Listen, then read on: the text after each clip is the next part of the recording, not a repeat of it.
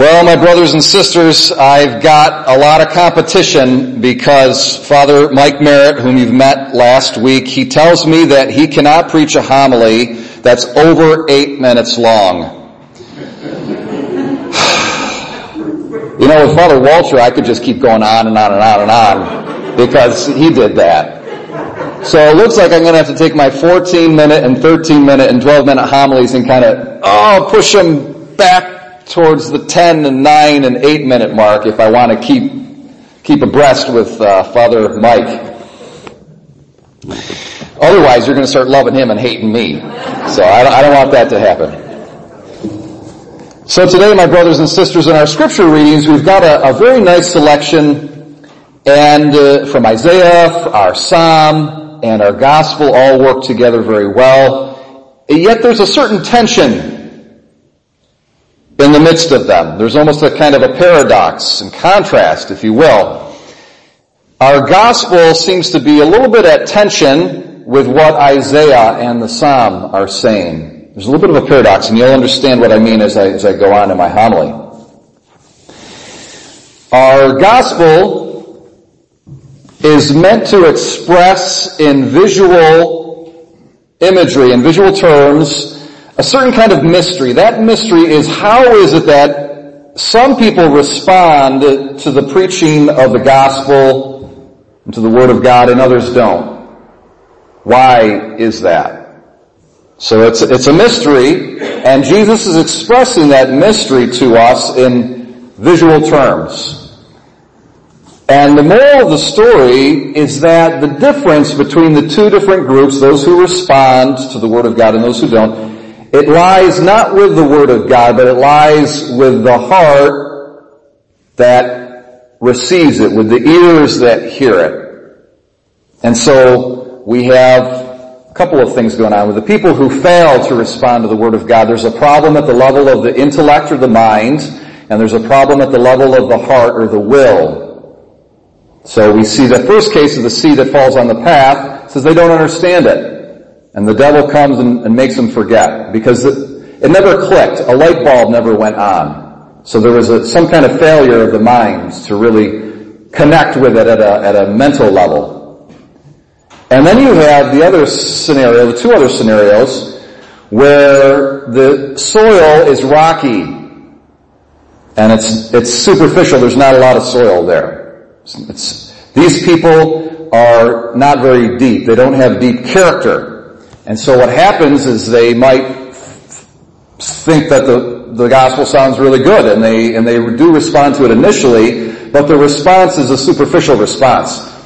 And they're lacking fortitude and perseverance. And so on the first moment of any kind of hardship or tribulation that comes, they fall away.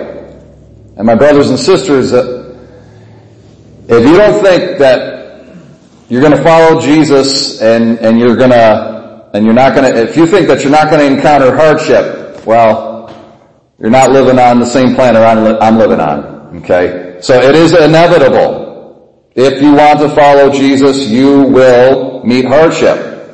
Period. Okay, so there's that fortitude that's, that's necessary. And then you've got the other people the, they got, seems like they got good soil, but their problem is there's competition Okay? And that's, that's the thorns that grow up and they choke the word.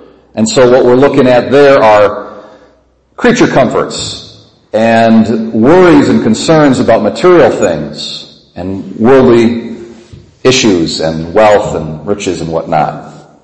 So if you notice the two different kinds of temptations, on the one hand you've got a temptation that is meant to kind of scare you and the virtue that you need to face that temptation is fortitude. On the other hand, you've got not pain and suffering, but you've got pleasure and comfort, okay, which can be just as bad as pain and suffering in terms of leading one astray from the right path.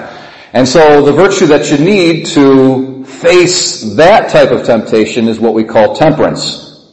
Okay? Self-control. It moderates the use of things, of material things that give us pleasure and comfort. So both of those virtues, courage and temperance, are necessary. And it's because the people were lacking those virtues that the Word of God didn't find room in them. So the parable and the gospel in general, in a certain sense, are almost like a downer. Jesus is talking about, you know, people who don't respond. Now he does conclude with a kind of a happy story. You know, there are people that receive the word and they're fruitful, hundredfold, sixtyfold, thirtyfold.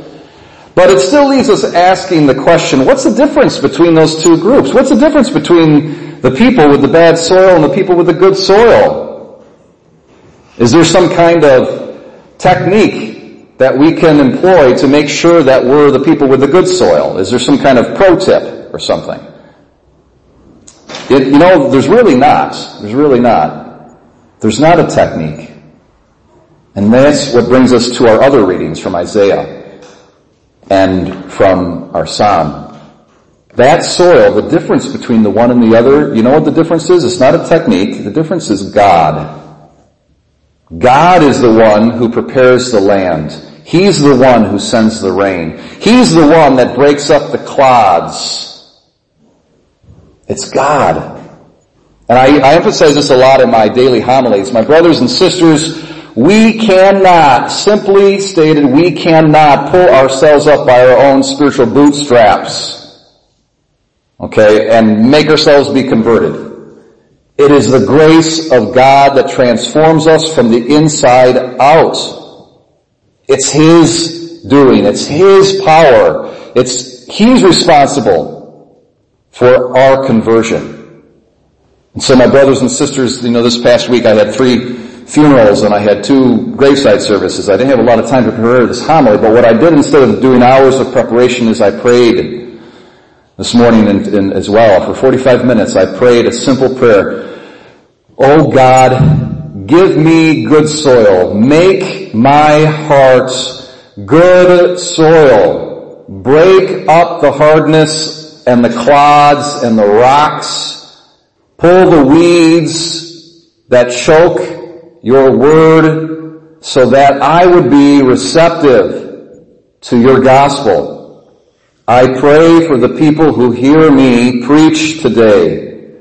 I pray that you would give them new hearts, that you from the innermost recesses of their very being would transform and change them, give them new wills so that they would be receptive and inspire them to pray every day for the grace of conversion. My brothers and sisters, at the end of the day, all we have is prayer. And every day we need to pray for the grace of conversion.